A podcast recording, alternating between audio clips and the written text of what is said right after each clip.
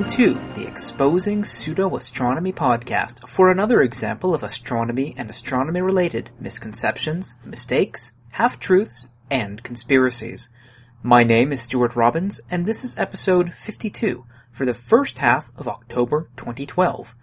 The topic I'm going to talk about today is the mystery of Phobos 2.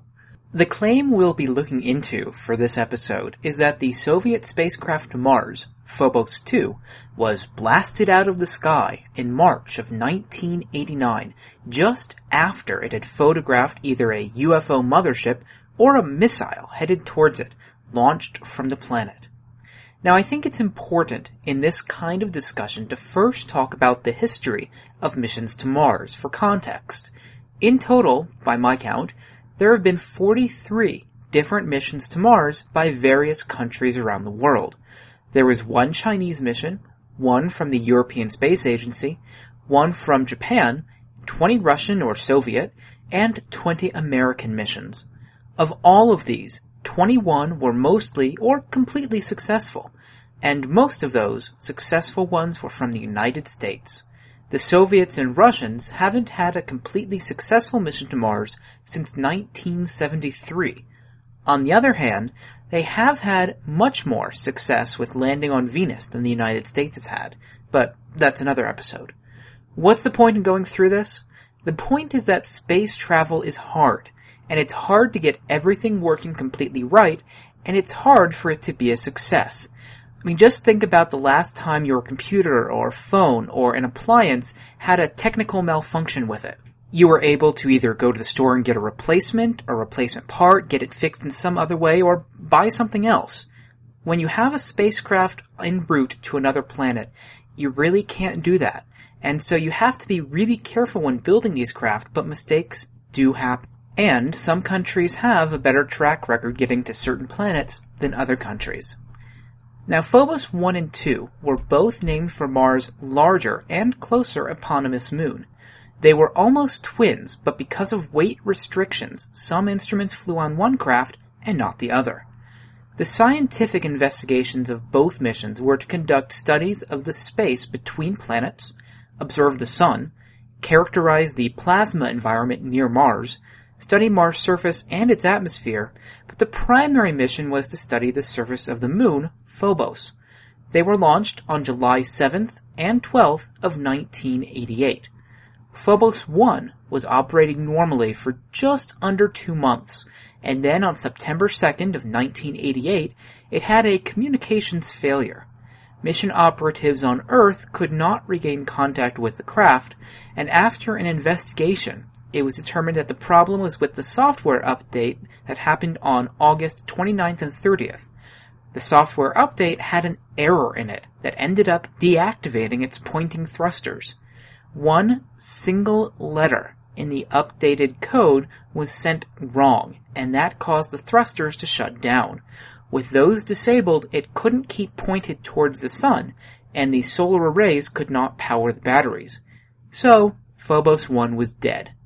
Phobos 2 operated well for over nine months, gathering data en route to Mars and also when it got there, and it entered orbit on January 29th of 1989. The final phase of the mission was for Phobos 2 to get within just 50 meters, or about 164 feet of the moon Phobos, and then to release two landers. Now during a maneuver that would bring it closer to the moon, the transmitter to send all communication back to Earth was shut down in order to conserve power, since it was already operating only on the backup power system. But it didn't send a signal back indicating that it had restarted, like it was supposed to. The control group on Earth tried to send emergency commands, and they did get about 17 minutes worth of telemetry data. But the craft was tumbling, the telemetry was confusing, and the only communication was through the small antenna on the craft, again because the main one had failed. After those 17 minutes, they lost all contact on March 27th of 1989. Before it failed, it had returned several dozen images with a pixel scale of up to 40 meters, which is pretty good, especially for that time and technology. After a lengthy investigation, The Russians, or actually the Soviets at the time, were able to decipher the telemetry and find out that the failure was with the spacecraft's onboard computer, as opposed to it getting hit with something like a meteor. So the failure was determined to be due to a malfunction with the onboard systems. Something mundane that has been the cause of failure of half of the missions to Mars. Or at least, that's the official story that they want you to believe. Enter the conspiracy. Conspiracists usually tell a somewhat different story. They say that, rather than having already suffered some mechanical and computer failures, including a loss of its main transmitter in late 1988, Phobos 2 was a completely flawless mission until it lost all contact with Earth on March 29th, or March 27th, depending on who you believe.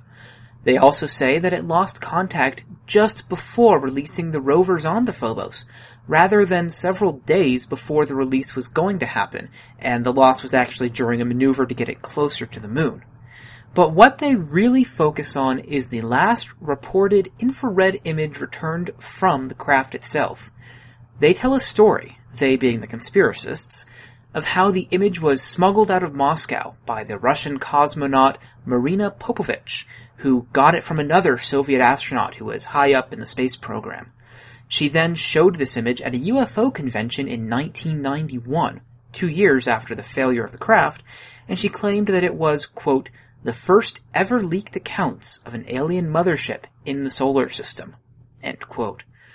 I've actually seen a few different versions of the quote unquote last image, so there apparently were a couple last images, but regardless, what they all show are a vertical white stripe at the bottom of the image, vertically, but at the center of the image when you look horizontally.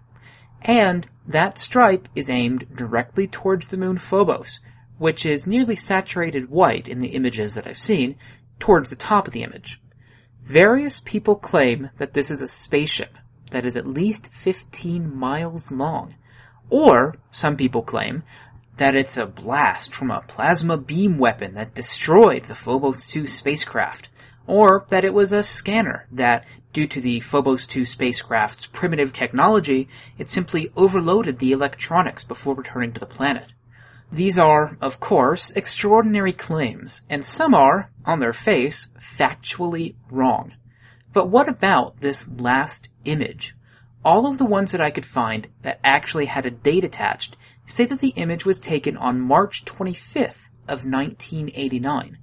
That's interesting because, if you remember, that was two days before contact was actually lost on March 27th of 1989. And as far as I can tell, there were actually several images taken after the one in question that was supposedly the last. In fact, I obtained an archive of 52 image taken by Phobos 2 and converted them from the file format that the Planetary Data System service uses versus one that's actually normally readable. In this case, I converted them all to PNG. I count 12 images that were taken for 62 minutes after that quote unquote last image was taken. I'll of course have these linked up in the show notes to this episode on the website as a zip archive so that you can view them at your leisure. I'll also of course post links to what several people point to this UFO, mothership, or plasma beam weapon, or whatever they want to call it. Now what's even more interesting is if you scroll through the 52 images quickly, you'll notice that many of them have an artifact. There's a white vertical stripe at the bottom of the image, centered horizontally. It varies in size, but that same artifact is present in 17 out of the 46 images that aren't saturated in that area of the image. The earliest dates to February 21st, 1989, over a month before the craft was lost. So is this an image artifact in every other image but an alien mothership in this one particular quote unquote last image? Or is it just an artifact overall?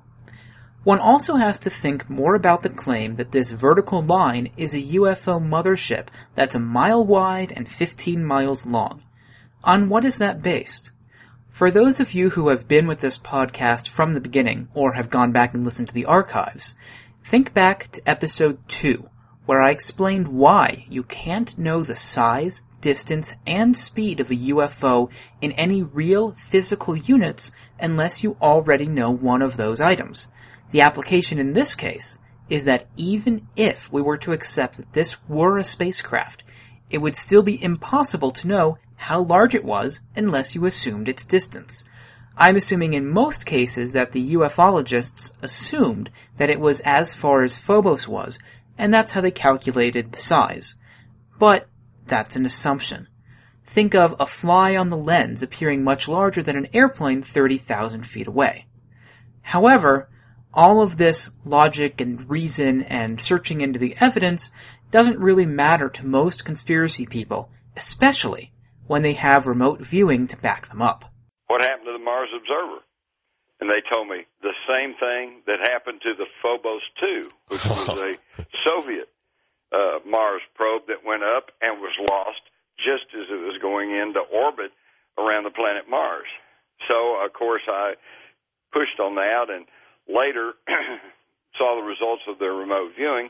And basically, what they said was that the Phobos 2 and the Mars Observer, as they were going into orbit around Mars, a disc shaped object rose off the surface of Mars, came out to meet this uh, satellite, and I might point out, apparently with no hostile intent.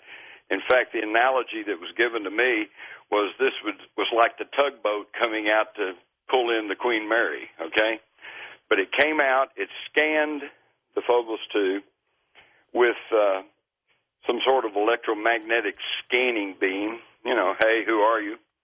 It realized that this was nothing that it had anything to do with, so the disc-shaped object turned and flew back to the surface of Mars. And but in beaming uh, this probe, probing beam to the Phobos 2, it scrambled the onboard computer, threw it all off. It's probably sparking and going, and they lost control. And both the Phobos 2 and the Mars Observer then spiraled into the atmosphere of Mars and probably burned up. That sounds like an incredible story, right? How, how do we know if that's true?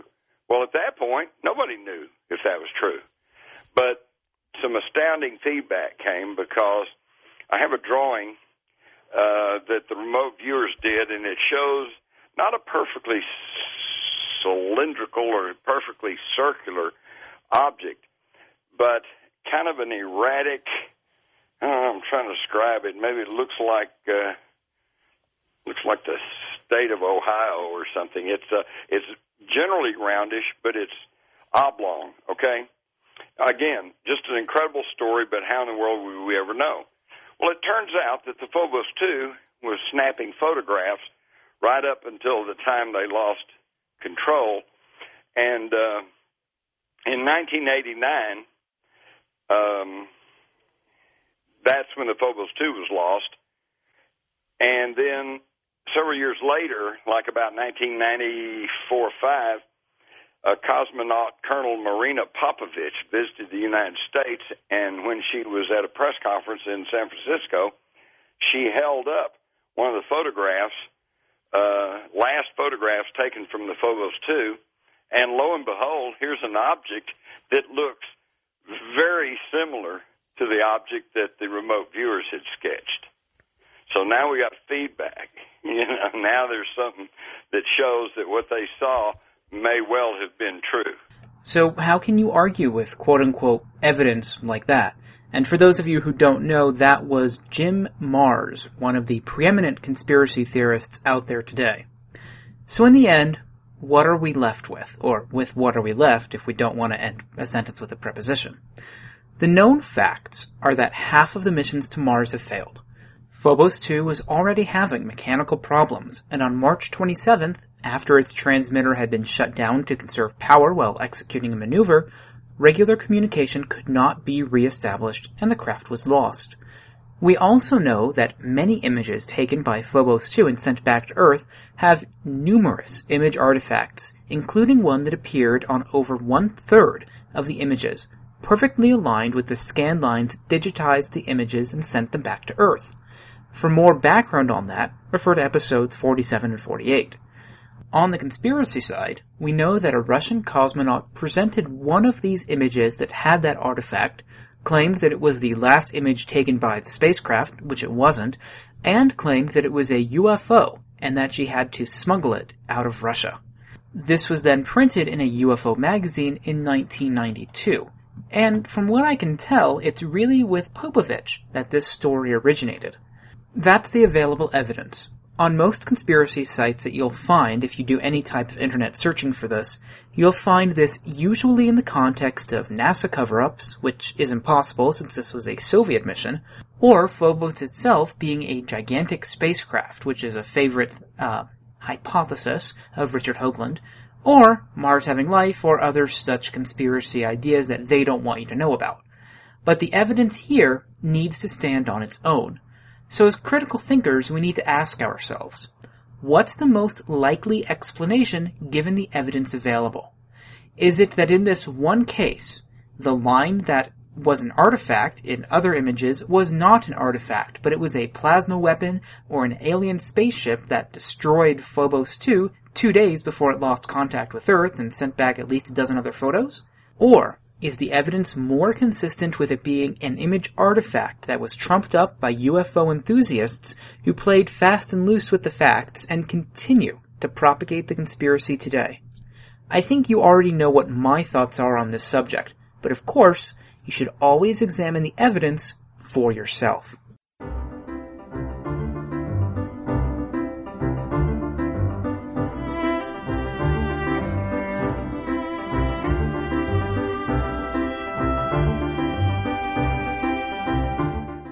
I actually have two pieces of new news this week, although they're sort of more of a follow-up to previous things. The first is that I'm a coin collector, and I came across an article last week that's yet more about the Mars Science Laboratory Curiosity and how image calibrations on it are done. A 1909 Lincoln Cent was flown to Mars and is used by the MAHLI, M-A-H-L-I camera to calibrate its performance. The coin is in a capsule with some other calibration stuff, but they chose the coin because often in the field, geologists will use coins next to rocks to give scale in photos. If the rock is larger, they'll photograph a rock hammer next to the object. They chose a 1909 coin because MSL was supposed to have launched in 2009, but budget and technical issues put it back to the 2011 launch. So I thought that this was sort of uh, another neat article that just talked about more of the image calibration stuff that we've been talking about for about the last five episodes. Now, another bit of new news this episode is yet another update on the Lunar Ziggurat saga. Mike Bara, the main promoter of it at this time, has been interviewed on at least four other radio programs in the last few weeks about his new book and specifically addressing the Lunar Ziggurat and the, I'll call it discussion that he and I have had. On Monday, September 24th, he was on Coast to Coast AM. He named me, by name, that's what naming means, several times. George Noory, the host, said twice that he would have to have me on. I also called in, and I was put on the air and able to question Mike for about five minutes. I have put the audio of this in the show notes for this episode. I'm also attaching it to the end of this episode before the end music. The audio that I'm attaching is actually seven minutes because Mike bleeds in from responding to my second set of questions with his views on skepticism, and there didn't really seem to be an obvious point to cut it, so I included the whole thing. I also think it's a little bit informative to include his views on skepticism. I am recording this um, almost exactly one week after the Coast to Coast episode, and I have not yet received a call from a Coast to Coast producer, but I will be following up on this and will of course let you all know if I do make it onto the show. Coast has a nightly listening audience of anywhere from 5 to 15 million people, and it's syndicated on over 500 radio stations in the United States alone, making it the most listened to late night radio talk show. So this would be fairly good exposure.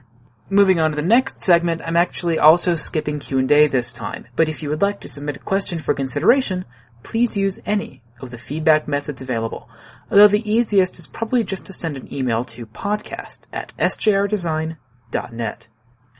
In terms of feedback, I mentioned in episode 51 that, as I was in the middle of recording, David Nabhan had commented in the show notes for episode 50 on lunatic or lunatic earthquakes, and since I was recording when he commented, I would talk about his response in this particular episode. For those who don't remember, David was one of the people I used as an example whose statistics and data were fundamentally flawed when showing that earthquakes coincided with lunar syzygy. After going back and forth a bit between Chu, David, and myself, David stopped responding. He stopped responding basically after we really started to dig into what he was actually claiming, and showing that his data and understanding of where the moon was was flawed. The back and forth lasted just over a day, and that was that. So there's really nothing else to report on this particular issue. And that means that it's time for the puzzler, where I attempt each episode to attempt to ask a critical thinking question based loosely on the material discussed in the main segment. The scenario last time was this. Nancy Lieder claims that planet X is 23 times the diameter and 4 times the mass of Jupiter. She also said that its gravity is 50% more than Earth's. We'll assume she means surface gravity, and that it is a water world with just a few land masses, much like, as I describe, Lantea from Stargate Atlantis. Is what she said plausible, based on what we know from basic physics? Congratulations goes to Chu on the SGU message boards for, again, being the first to write in with the correct response, but honorable mentions go to Jan, Warwick, Desert Fox, and Phil K. The solution is that no, it is not plausible for several different reasons. First off, Jupiter is 10% the diameter of the Sun, but it's only about 0.1% the mass.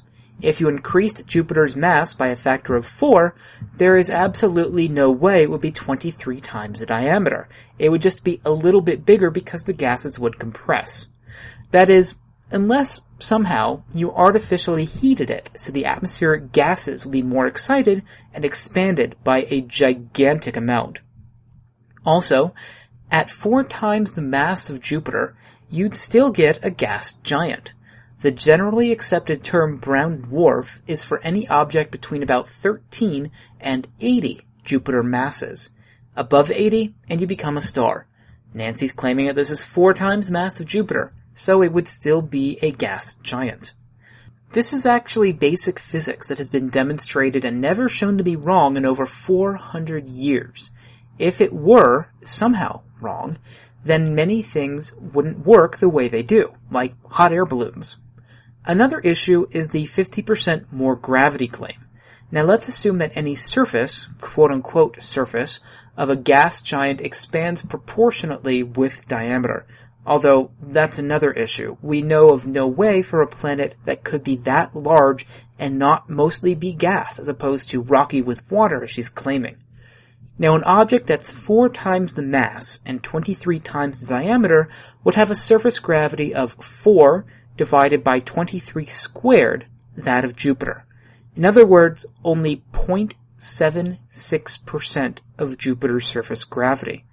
Jupiter's surface gravity is roughly 2.4 times Earth's, meaning that Nancy's planet X would only be about 2% Earth's gravity under Nancy's scenario, not 150%. Again, this is basic physics that was figured out 400 years ago. So no, Nancy Lieder's Planet X is not plausible, nor really possible under any of the basic physics that we've been using for centuries. As Phil K put it, disproving Lieder's claims is like shooting fish in a barrel. But will any of her followers pay attention? There is no puzzler for this episode.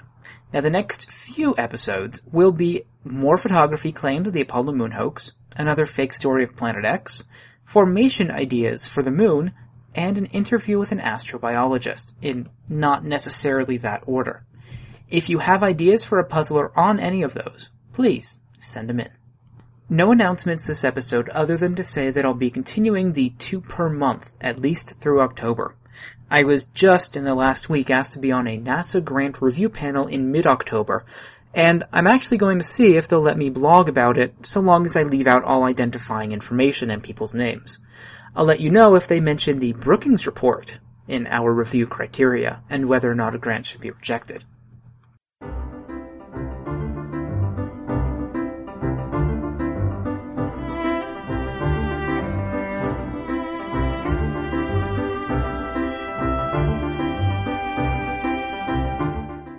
Let's go to Stuart in Boulder, Colorado. I don't think he's the one you've been talking about, though. Hey, Stuart, go ahead. Hi, George. Hi, Stu. Um, I'm the guy that Mike was talking to. Oh, about. you are? Oh. I was going to get you on to, to do your own rebuttal, but uh, if you want a quick question I- or two, go ahead. hang up now, and uh, you can call me later. All right, I'm, we're going to get your number, but do you have a quick question for Mike before you go?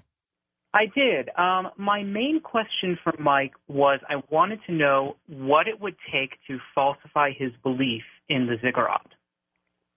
Um, I would have to see a first generation print from somebody who had held it since the very early days of Apollo, somebody like Ken Johnston.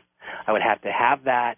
I would have to verify its authenticity, scan it, and there would have to be virtually nothing there. But that's not even going to happen because I already have two other images, 6613 and 6614, which confirm most of what is seen in the ziggurat image that we've put out before. So that's that's what it would take. I would have to see something that was truly authentic. And you know, what I'd like to find out from you is what it would take to falsify your belief that this is a fake. And I mean, you laid out three very specific criteria, all of which I completely destroyed in my analysis on my blog, and people can go to my blog and read on it and read it and decide for themselves. But I basically, you set out three standards of proof, all of which I believe very clearly I met.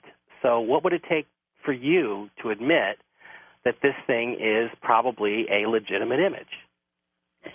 Well, so actually, uh, so actually, I did respond to uh, your blog post on my own blog, but obviously we can't really play uh, blog tag. on the radio Blog, blog. Left. Um, basically, um, I disagree in what you with what you said. I don't think that you, as you put it, uh, destroyed my arguments, and people can go to my blog and see why I say that. Um, but basically, I mean, for example, I and I I really don't like to use this word, but I'll use it anyway. I believe or trust other images from other spacecraft. I mean, the one with the ziggurat for you comes from a, uh, I think it's the Call of Duty Zombies forum. That's really one of the only sources that you have for this. Whereas there are so many other images taken by other craft, including non-NASA ones, that have imaged the site at very high resolution, as a caller about 20 minutes ago said, and yet you just dismiss those pretty much because you say it doesn't have the ziggurat, therefore it's fake. And so I'm curious, actually, you said that you would like to uh, verify an original print's authenticity or authenticity. How would you go about doing that? I mean, why? What would make it to you say that something is authentic, as opposed to say the Selene images from the Japanese spacecraft that image that region at 10 meter per pixel resolution? Well, first of all, the Selene image is full of artifacts, and you can see that from what I produced. And, and th- those artifacts were deliberately induced by the Japanese. Secondly, as I've told you before, I have many, many occasions, maybe a dozen, 15, 18, 20, 25 at this point, where NASA has been deceptive or has overtly lied or altered imagery before. So, again, I don't trust their their source information. What makes it authentic for me is the fact that I know that it's been outside of NASA's control for decades. And this was back in the days when people were able to slip things out the door before they started putting the clamps on this. So again, that's you know, I, I would trust what I got from Ken Johnston's information, Ken Johnston's collection, more than I would trust anything posted on any website by NASA simply because of my life experience of spending the last 15 years dealing with their politics and their BS and their false claims about the face on Mars and their false claims about the D&M pyramid on Mars and all the other things that have come out, the, the false claims they made about the MOLA instrument, the Mars Orbiter Laser Altimeter. They've made all kinds of false You claims. two would be a good debate there, Michael. Well, you know, again, George, if you want to debate, I, I, I, really have one question for Stuart. Well, Stuart point. is uh, now giving his number to Tom. So Well, what I'd like to know, what I'd like to know, let's save is, it in case I have him on. Well, uh, okay. What I'd like to know at this point is, are you the guy that, under the fake email name, sent me those email messages to my Gmail account? And I'll let you ask him that if he ever comes back oh, on. All right. I lost them. Okay. Well, so again, you know, I, I first of all, I applaud him for having the guts to come on. I, I have, I have a feeling that deep down somewhere there's a nice guy. Well, but is it? Is he the guy? That's the. That's the other. Well, you know, again, if if you're going to stoop to that level, that's that's just pretty ridiculous. And the, the the truth is, look, these guys these guys are debunkers. They have an agenda, and the agenda is is to make sure that people are that like me and like you Oh and yeah, like but but keep in mind are the- not taken seriously. they all, even those who are are opposed to what we all do, they have a right to say that. That's what this country's all about, and and I that doesn't bother me. I mean, I'll go toe to toe with all of them. You should too. Well, I will, except that what what the the real desire is on, on the part of people like James Oberg and Phil Plait, and and now I guess we can throw Stuart in there. And congratulations, Stuart, you've now made it up to their level. It, their objective is to get you to spend all of your energy defending yourself against attack after attack after attack, rather than looking for new information, rather than putting new stuff out. So, again, I only respond comes- occasionally, and I only respond, George. In this case, I responded to him because of his very strong implication that either Richard or I had fabricated this image. He said he wouldn't put it past us that we had done this. Well, you know, I'd like to hear from him at some point whether he's now prepared to put it past him, past us for doing something like that because the truth is we don't have to and I would encourage everybody to go to the image I told I including the guy from Colorado or the other guy that called in Bob or whatever his name was go look at that image. Go look at AS11 38 55 64 and you don't have to believe in the ziggurat at all. Look at the rest of that picture. There's artificial buildings structures mechanisms vehicles all over that image and they are completely obvious to anybody who's ever even put together a model car or a model flying saucer Well, the greatest part of this show, Michael, is everybody has a right to make up their own minds, and that's what's so good.